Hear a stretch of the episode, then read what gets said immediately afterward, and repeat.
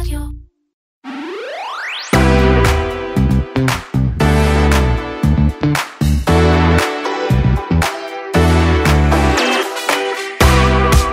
באישון לילה, כי זה תמיד הזמן הטוב לעשות דברים כאלה, החזיר לנו ממשלה ביום שבת את איכוני השב"כ, אחרי שכבר חשבנו שנפטרנו מהם לתמיד, הפעם בחסות אה, אומיקרון, הווריאנט האימתני שמכניס את כל העולם לחרדות. למה זה דווקא יכול להיות מאוד מסוכן שחוזרים העדכונים האלה, אנחנו נדבר על זה עם דוקטור ערן טוך מהאוניברסיטת תל אביב, וגם הבן של ההיסטוריון אה, המהולל מיכאל טוך. ואיך אפשר בלי, לצערנו עדיין אי אפשר בלי NSO, שכל המהומות והפרשות ממשיכות אה, לרדוף אותה ואותנו. נדבר עם כתב עורך ההייטק של כלכליסט מאיר אורבך על החשיפה שלו, על הרשימה המתקצרת של מדינות אליהן מותר לייצא מישראל סייבר התקפי. אתם מאזינים לקוקיס, פודקאסט ההייטק והטכנולוגיה של כלכליסט. אני עומר כביר. אני שירלי זינגר. מתחילים.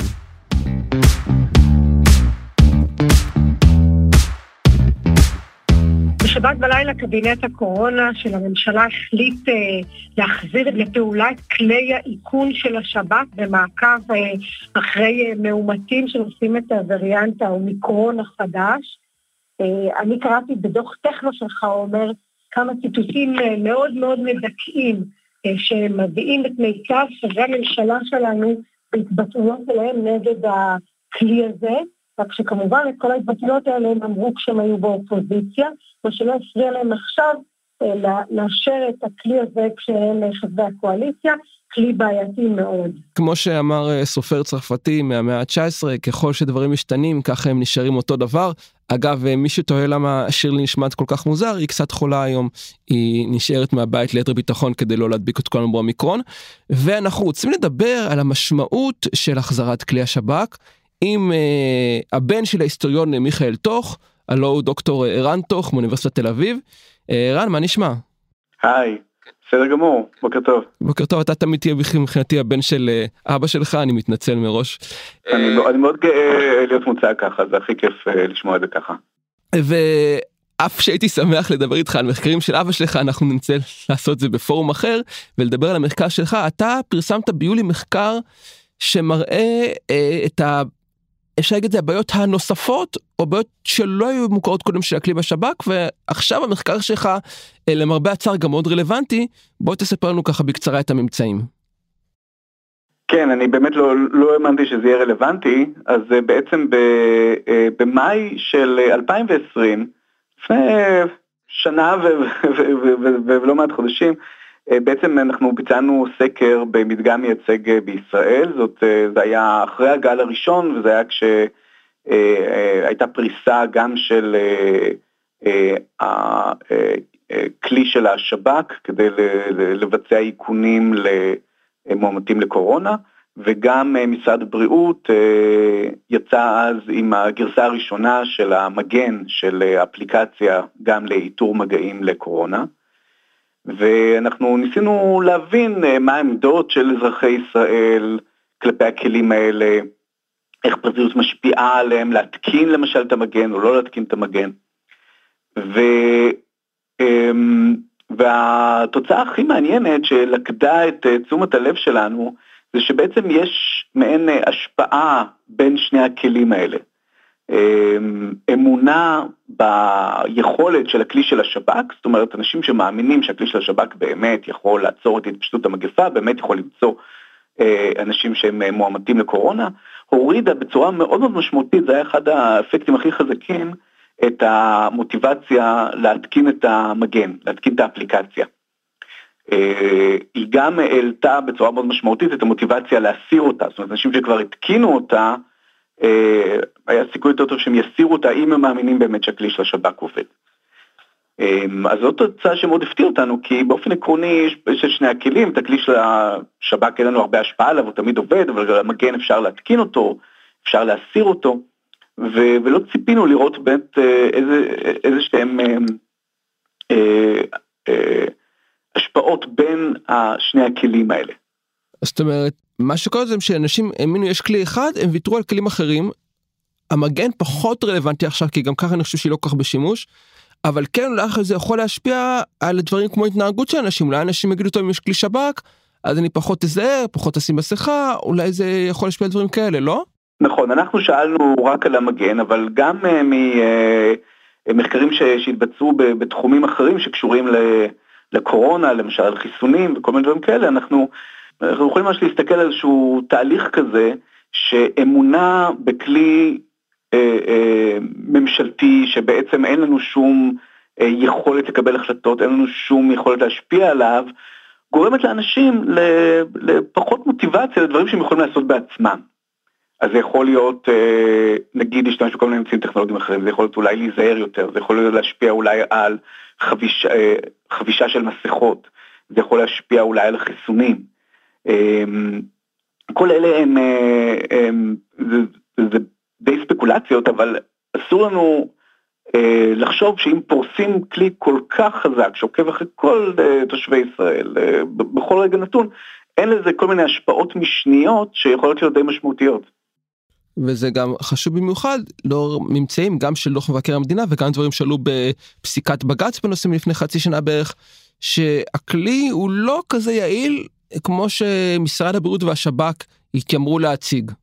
כן, אם הכלי של השב"כ היה באמת יעיל, אפשר היה לטעון שבאמת אה, זה לא סוף העולם אם אנשים עושים פחות דברים אחרים. אבל ראינו אה, אה, גם על בשרנו וגם מהמעט שאנחנו יודעים על הכלי של השב"כ, זה שהיעילות שלו באיתור מגעים היא מאוד מאוד מאוד מפוקפקת. אז דבר ראשון, וזה דבר חשוב, אנחנו לא באמת יודעים איך הכלי של השב"כ עובד. יש שמועות, אפשר אולי לעשות מעין reverse engineering כזה, אם אוקנטה אה, בעבר, אנחנו לא באמת יודעים, שזאת כבר בעיה ראשונה כשמדברים על טכנולוגיה שהיא משפיעה על כל האזרחים במדינה שלנו.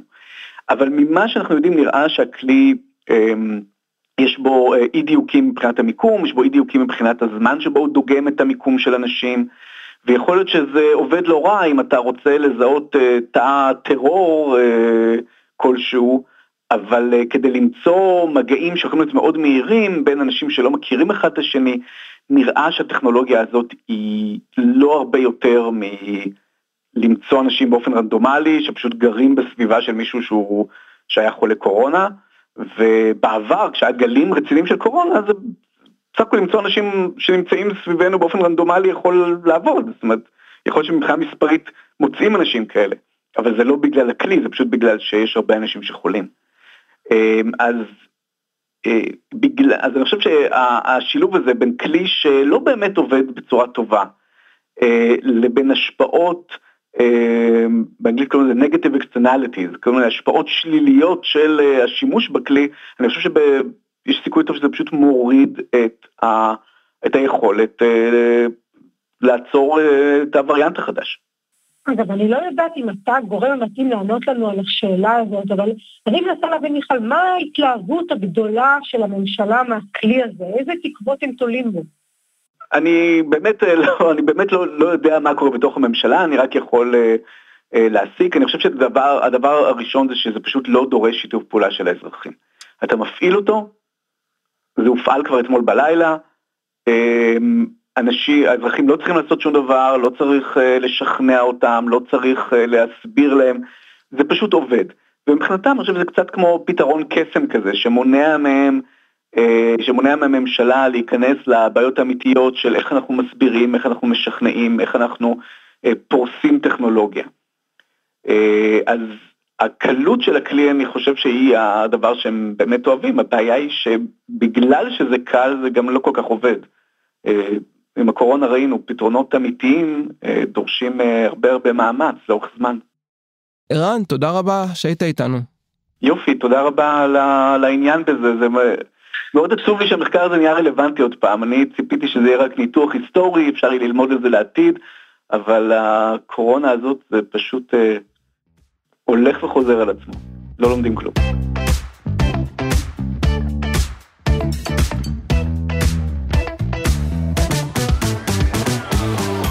שוב אנחנו מוצאים את עצמנו, אה, אפילו קצת בלית ברירה, מדברים השבוע על...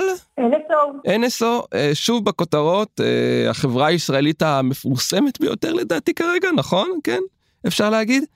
והבאנו כאן לשיחה גם את מאיר אורבך, כתב, כתב ועורך ההייטק של כלכליסט, ששבוע שעבר הייתה לו חשיפה מאוד מאוד מעניינת על החברה. נכון מאיר? מה, מה פרסמת בכלכליסט? א', זה לא החשיפה על החברה, נכון. זה חשיפה שמשרד הביטחון החליט להקטין משמעותית את רשימת החברות המותרות. הכותרת היא מדינות שמותר למכור להן מוצרי סייבר. זו רשימה שפעם היה בה 100 ופלוס חברות, ירדה לרמה של 37 חברות, שכל מי שנכלל בה בגדול זה הדמוקרטיות המוכרות בעולם המערבי. זה לא יותר מזה, פחות או יותר, תחשוב על השמות שאתה חושב אוטומט, הם שם.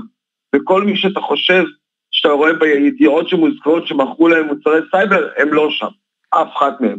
בוא נסביר למה בעצם עשיתי את הטעות ואמרתי שזה חשיפה ל-NSO, כי בכל זאת זה קצת קשור ל-NSO, זה השינוי ברשימה לא מגיע משום מקום. לא, הוא לא מגיע משום מקום, הוא מגיע מהעובדה שפתאום אה, במקום שהאש תופנה אל NSO, או אל חברות סייבר אחרות שעושות צרות, כי אני, שוב אמרתי את זה לכם גם בשיחה מקדימה ואני מבין שזה עכשיו, אני לא חושב ש-NSO זה הרע האולטימטיבי, הרבה פחות מכך, יש המון חברות סייבר התקפי שהן רעות בדיוק כמוה, אה, יש הרבה חברות סייבר התקפי שגבוהות הרבה יותר ממנה, שברחו לקפריסין, שברחו למקומות אחרים ופועלות במחשכים ועושות מעשים שכנראה NSO לידם נראית אה, תמימה. ואני חושב שמשרד הביטחון הבין שפתאום משרד הביטחון סלאש מדינת ישראל הבינו שהאש מתחילה להיות מופנית אליהם וכמה טוב עשתה אפל אה, שנתנה להם אפילו עוד יותר לזה למרות שהרשימה כבר יצאה לפני זה. אבל זה התחיל עם ממשלת ארצות הברית שהטילה על שתי חברות ישראליות מגבלות ואתה קורא שם בסאבטקסט ואתה מבין שמדברים שם לא רק על שתי החברות האלה אלא מדברים גם בכלל על יצוא סייבר אז מדינת ישראל כנראה הבינה הרבה לפני כן כבר שהיא צריכה לפחות בהתחלה למראית עין לשנות את המדיניות שלה כלפי חברות, הס... כלפי העולם וכלפי חברות הסייבר. הם עכשיו יכולים להגיד לכולם, רק לאלה אפשר למכור מוצרי סייבר. אם מישהו רוצה למכור למקום אחר, כנראה שיש לו את הדרכים, אבל זה כבר לא אותו דבר קל. בעבר היה לנו נורא קל. היה רשימה של 100 חברות, הם יכלו ללכת לפנות לכל מי שרוצים, לעשות עסקים כל מי שרוצים, רק בשלב האחרון הממש סופי, הוא היה צריך לבוא ולהגיד, אה, זה בסדר, אני יכול למכור להם, אבל זה כבר היה שלב כל כך סופי, שהשלבים האלה יותר היו כבר אישורים טכניים, ומשרד הביטחון הוריד את זה. עכשיו אתה רוצה לדבר עם אה, ממשלת אה, מרוקו, לדוגמה, ואז נגיד למה הזכרת, אתה צריך לבקש ולהסביר למה. אתה רוצה לדבר עם משטרת אה, מרוקו? בבקשה. קודם תבקש מאיתנו אישור, ואנחנו נבדוק את זה לעומק. ויש מצב שלנוכח כל הפרסומים הרבים על איפה צצו צץ תוכנות פגסוס ודומותיהן, יכול להיות שכבר יצאו הרבה הרבה פחות אישורים כאלה. מאיר, אחרי שפרסמת את החשיפה שלך בכלכלית, נשמעו קצת דיבורים שהם ממעיטים בחשיבות שלה, שאומרים שזה בעצם לא שינוי כזה דרמטי, רק שינוי אה, מן השפה כלפי חוץ, רק סוג של ספין כזה, שנועד אה, ככה להלבין את משרד הביטחון. כן, אני אגיד את זה ככה. א', יש כמובן את כל הצינים שלא מאמינים שמשרד הביטחון יעשה שינוי, וגם אני, האמת שאני לא מאמין בו. אה, אני לא מאמין שהממשלות רוצות לעשות שום שינוי, במיוחד משרד הביטחון. אה, אה, ומצד שני, תזכרו, בעולם יש תחרות. אם עיתונאי אחד עושה חשיפה, מתפקידם של כל העיתונאים האחרים לפעמים זה להראות כמה החשיפה שלו לא חשובה, לא משמעותית, ועזבו אתכם למה אתם. וזה לגיטימי לחלוטין וזה מקובל. ולכל סיפור יש את הזוויות שלו. להגיד שרשימה כל כך שהופצה בין כל חברות הסייבר המובילות בישראל אינה חשובה, זה להגיד, אה, זה פשוט לעשות עוול. הרשימה הזאת מאוד חשובה. הרשימה הזאת מסמנת תחילת שינוי מהותי כנראה, חוסר ברירה, אני בטוח שאף אחד שם לא רוצה את זה, והם כרגע גם משדרים כלפי חוץ, שזה לא שינוי מהותי, להפך, זה שינוי, אה, כמו שהם מנסים להגיד, טכני, אבל אין בו. הוא שינוי שמתחיל, עכשיו יצפו ממדינת ישראל, שאם יתגלו חוזים חדשים, נגיד, עוד שלושה חודשים, פתאום יתגלה שחברת, אה, שמדינה טוטליטרית נוספת קיבלה תוכנת תקיפה, זה, אבל יגידו למדינת ישראל, אה, יש לך רשימה, הבטחת לנו שלא יהיה יותר. מה קרה? מדינת ישראל כבר לא תוכל להתהדר מאחורי, לא ידענו. אתה מבין את זה שזה מתחיל פה כדור שלג, שמדינת ישראל, אפילו אם היא לא רצתה, היא לא תוכל לעצור אותו. היא כבר לא תוכל למכור בכזאת קלות מוצרי סייבר לכל אחד. תהיה הרבה יותר קשה, הרבה יותר מסובך. הם יעדיפו, לפחות עכשיו, שנה, לא יודע, לא להסתבך. קרה עכשיו תקרית, אפילו מביכה, במרוקו. היו שם סיור כזה, היה שם, שר הביטחון עשה שם לחתום על הסכם ביטחוני. זה חלק מהדיבור הביטחוני בין ישראל למרוקו, הוא סייבר. אבל באותו בוקר, במקום לדבר על סייבר, הם דיברו על חשיפת כלכליסט, ואני יודע את זה מעיתונאים שהיו בסיור שם ושמעו מהעמיתים המרוקאים ומהאנשי ה... בכלל, מהסביבה שהיו בה, עד כמה זה גרם להם מבוכה קשה, כי רוב העניין של מרוקו בביטחון הישראלי זה סייבר. ופתאום אה, צריכים לדבר על זה אחרת. חישורים. מאיר, אני רוצה לשאול שאלה אולי קצת אה, קונספירטיבית. אה, אתה אומר שבעצם המדינות שלא, במד... שלא ברשימה מותרת, אז זה לא שהן יהיו אסורות לחלוטין, אלא שיהיה צורך באישור ספציפי נקודתי בשביל לייצר להם סייבר.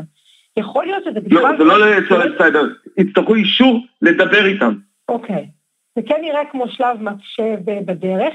מצד שני, אני שואלת אם זה לא אולי עוד דרך בכלל לחפות את המידע הזה ולהסתיר אותו, בגלל שזה אפילו לא יהיה ברשימה של המדינות הגלויות, אלא זה יהיה אה, עוד יותר אה, סודי ועוד יותר חסוי מהרמת... לא, לא, לא, לא, ממש לא. לא, לא זה לא נכון. תראה, דבר ראשון, משרד הביטחון ידוע, וזה נפלא ככה, שהוא יודע להחביא דברים. אני שמח שלמשרד הביטחון יש הרבה סודות שאנחנו לא יודעים, זה טוב, תאמינו לי.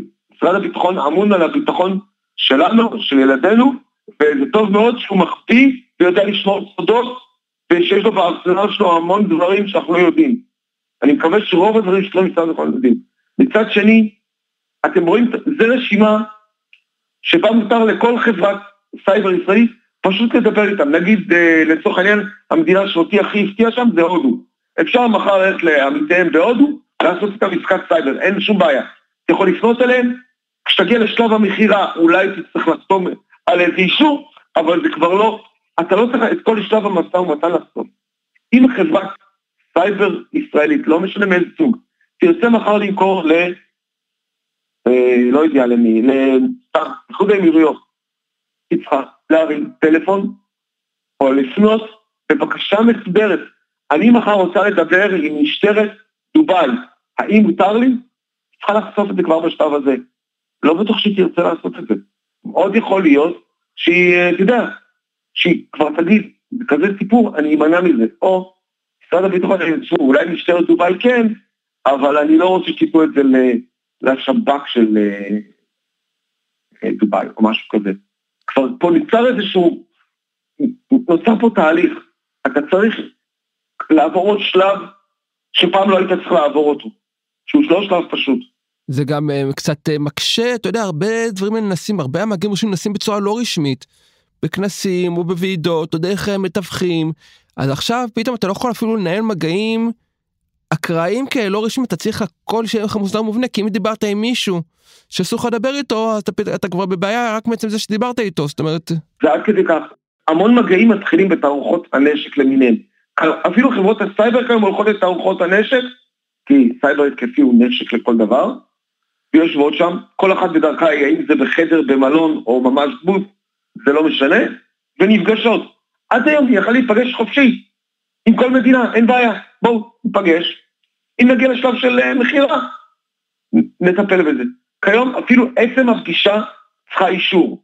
אבל זה לא שאתה, אתה יודע, יש פקיד למטה של משרד הביטחון שנותן אישורים. יכול להיות שבמקרה של תערוכות, יעמידו שם איזה, איזה צוות אה, באישורים מהירים, אני לא, רואה בזה שום בעיה. אבל אני מתאר לעצמי שאם יבוא אליהם אה, פקיד מממשלת אה, סודאן, ייקח זמן עד שיאשרו אותו, לעומת נגיד מישהו מממשלת, טוב, שוב אני חוזר על זה, דובאי, איחוד האמירויות וכאלה, שהם יחסית כנראה יותר ידידותיים כלפינו. אני אומר את זה שוב, אבל נכנס פה תהליך שהופך עצם המכירה ליותר קשה וליותר בעייתית. זה כל הסיפור.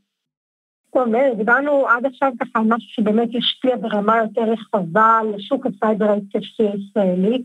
אני רוצה לחזור קצת למטה דווקא ל-NSO כל המשמעויות של הדברים האלה על החברה.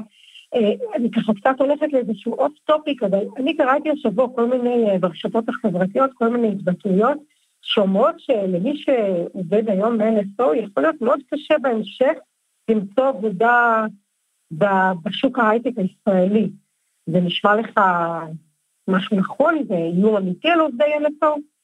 לא, אני חושב שהאיום האמיתי כרגע על עובדי NSO זה דווקא האיסור האמריקאי שמאוד אה, בעייתי, אם אתה תרצה להגיד, אצל האמריקאים, זה קצת בעייתי, אבל העובדי NSO הם טכנולוגיים ברמה מאוד גבוהה, והרבה חברות סייבר ישראליות יעלימו עין, אחת, שתיים, שלוש, במיוחד חברות סייבר שלפחות נוגעות בעולם ההתקפי, תרצו אותם. אה, אל תתבלבלו, יש מקצועות שיש ב-NSO עובדים, שכל חברת סייבר ישראלית אחרת הייתה רוצה אותם, הבעיה ש-NSO משלמת כנראה הרבה יותר טוב מאחרות, חושפי חולשות אה, וכדומה, דברים כאלה. טוב, אה, אין מה לדאוג להם, ממש לא, לא יתקדם לחברה, אולי כן, ואני חושב שזה קצת מוקדם מדי, אני לא חושב שזה...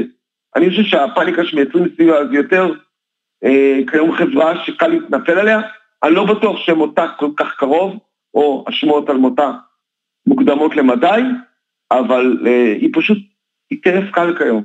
אתה יודע, כזה, חיה פצועה שקל אה, להיטפל אליה, אני לא בטוח עד כמה היא באמת מדממת, אני פשוט לא אין לי את סיפורי החשבונות שלה וכדומה, כדי לדעת אם באמת מה שכתבו מודי'ס ומה שמדברים בכל מקומות אחרים היא אכן בבעיה, אבל עובדי החברה לא. אה, תזכרו שמצוקת העובדים בתחום הסייבר כיום היא מטורפת ברמות קיצוניות.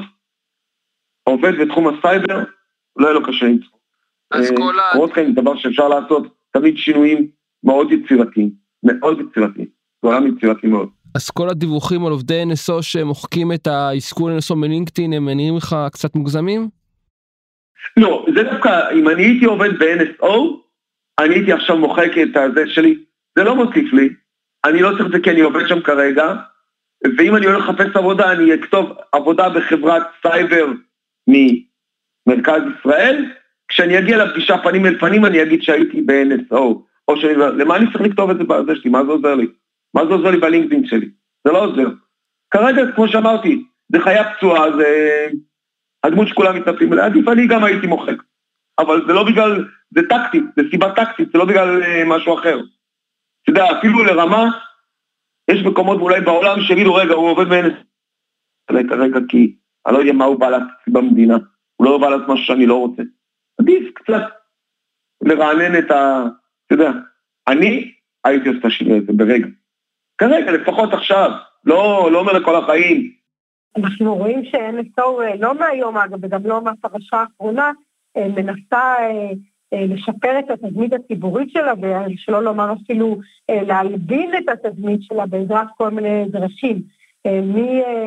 מהשתתפות למשל, לא יודעת מה, בכל מיני אירועים וכנסים, אבל עד למשל לרדת כל הדרך לערבה תיכונה, לפתוח שלוחה ביישוב ספיר, ויותר מזה, אני גם קראתי שלפחות לפני שנה הם נכנסו ממש לתוך בתי ספר תיכונים שם במועצה, בשביל, לא יודעת מה, לתת שיעורי תכנות שיעורי הייטק שם לתיכוניסטים, וללא ספק ניסיון ככה להיכנס כאילו תחת איזשהו שער של מעשה ציוני וכן הלאה, כשיש פה שאלה אם באמת מה שעומד בראש מעייניהם, נסיכה לציניות ותרומה לחברה ולציונות, ולא ניסיונות לזכות בלגיטימציה ציבורית.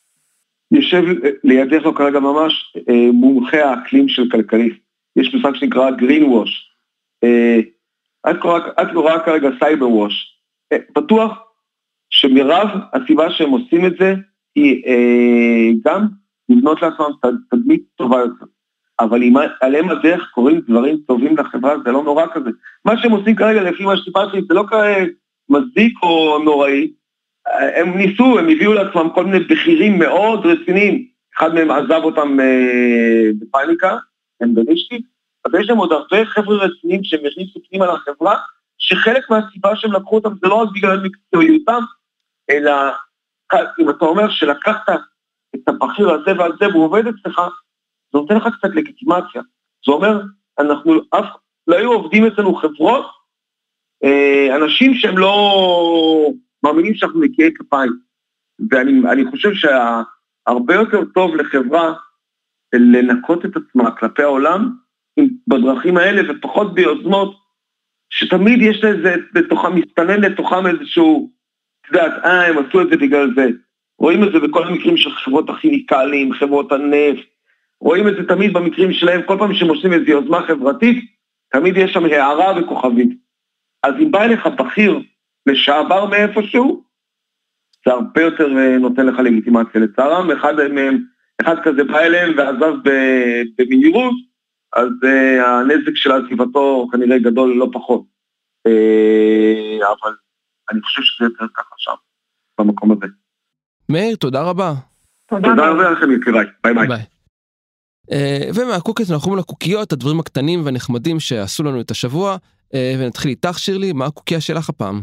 אז ככה, לפי כל הפרסומים שהיו עד כה, וגם הם לא מאה אחוז בטוחים, ננקב באיזה תאריך של החמישה בדצמבר כתאריך פינוי לתחנה המרכזית בתל אביב. אני חובבת גדולה מאוד של אה, התחנה המרכזית, במיוחד אה, בימי שישי, בכל מה שנוגע לשוק האוכל המקומי, בעיקר אה, פיליפיני שיש שם, הזדמנות להיחשף לסוגי מזון, מוצרים, ירקות, פירות, שהרבה פחות נפוצים בשווקים ובמטבח הישראלי. אה, אני מאוד אוהבת ללכת לשם אה, לטעום, אה, משיפודים למיניהם ועד הקינוח האולטימטיבי שנקרא הלו הלו. אני חושבת שהשבוע, ובמיוחד יום שישי הקרוב, זה כנראה הזדמנות אחרונה לטעום קצת מהעולמות האלה, בלי לטוס לשום מקום. מה יהיה בהמשך, לאן הם ילכו, אני לא יודעת, וכנראה שגם הן לא. אני שאלתי בשבוע שעבר אם הם יודעים לאן הם הולכים, או מה התוכניות. והתשובה היא שלאף אחד אין מושג. זה מומלץ רגע לפני שזה נעלם אולי. אני רוצה לחזק את ההמלצה של שירלי, אני גם הייתי כמה פעמים בשוק שהיא מדברת עליו ב... ליד המקדונלדס, קומה רביעית אם אני לא טועה, לא שיש חשיבות למספר קומות שם. ובאמת אה, משהו מאוד מיוחד, אה, אוכל שבאמת לא מוצאים בשום מקום אחר בארץ, אוכל אותנטי שהם מכינים בעצמם ומוכרים שם בשוק, ורוב הלקוחות שלהם זה אגב, זה אגב גם יוצאי פיליפינים. או מהגרים מהפיליפינים, זאת אומרת זה... ואנחנו ככה קצת אה, טיפה זרים שם, וזה הופך את זה למקום שמאוד מעניין, מאוד מעניין ומיוחד. ועומר, מה הקוקייה שלך לשבוע? אה, הקוקייה שלי לשבוע היא ניו יורק. אני הייתי שם אה, בשבוע שעבר, אחרי תקופה מאוד מאוד ארוכה שלא הייתי בחו"ל, אה, לכנס כלכלי, שאני חושב שכבר הזכרנו אותו כאן בפודקאסט הקודם. והיה מאוד כיף לגלות שהעיר עדיין שם, שהיא שרדה את הקורונה אה, בצורה יפה, המסעדות היו מלאות, התיאטראות בברודו היו מלאים, אה, המוזיאונים לא כל כך מלאים, שזה דווקא נחמד, שהמוזיאונים לא מלאים. אה, והיא כיפית מאוד, עדיין אותה ניו יורק, כיף להסתובב בשכונות וברחובות הראשיים, וללכת למסעדות המאוד טעימות שם, אה, והיא גם עדיין מאוד יקרה, אה, אז כן, זה גם משהו שקורה שם. אז אה, ובכלל אה, אני חושב שמי שיכול אה, ומסתדר לו ומבחינה בריאותית גם לנסוע לחו"ל, לניו יורק למדינה אחרת, אה, זה משהו שאפשר לעשות למרות כל הקשיים ולמרות כל החששות, אם נזהרים זה לגמרי אפשרי. אז זהו. נקווה שהיא תשרוד גם את האומיקרון. כן, נקווה. אז אלה היו הקוקיות וה cookies שלנו לשבוע, אני שירלי זינגר. אני עומר כביר, תודה לאופיר גל מסוף הסאונד סטודיוס. ואם אהבתם חפשו אותנו ב Apple Podcast, Spotify, Google Podcast, או מה שאתם לא עושים כדי להאזין לפודקאסטים שלכם וירשמו אלינו, להתראות בשבוע הבא.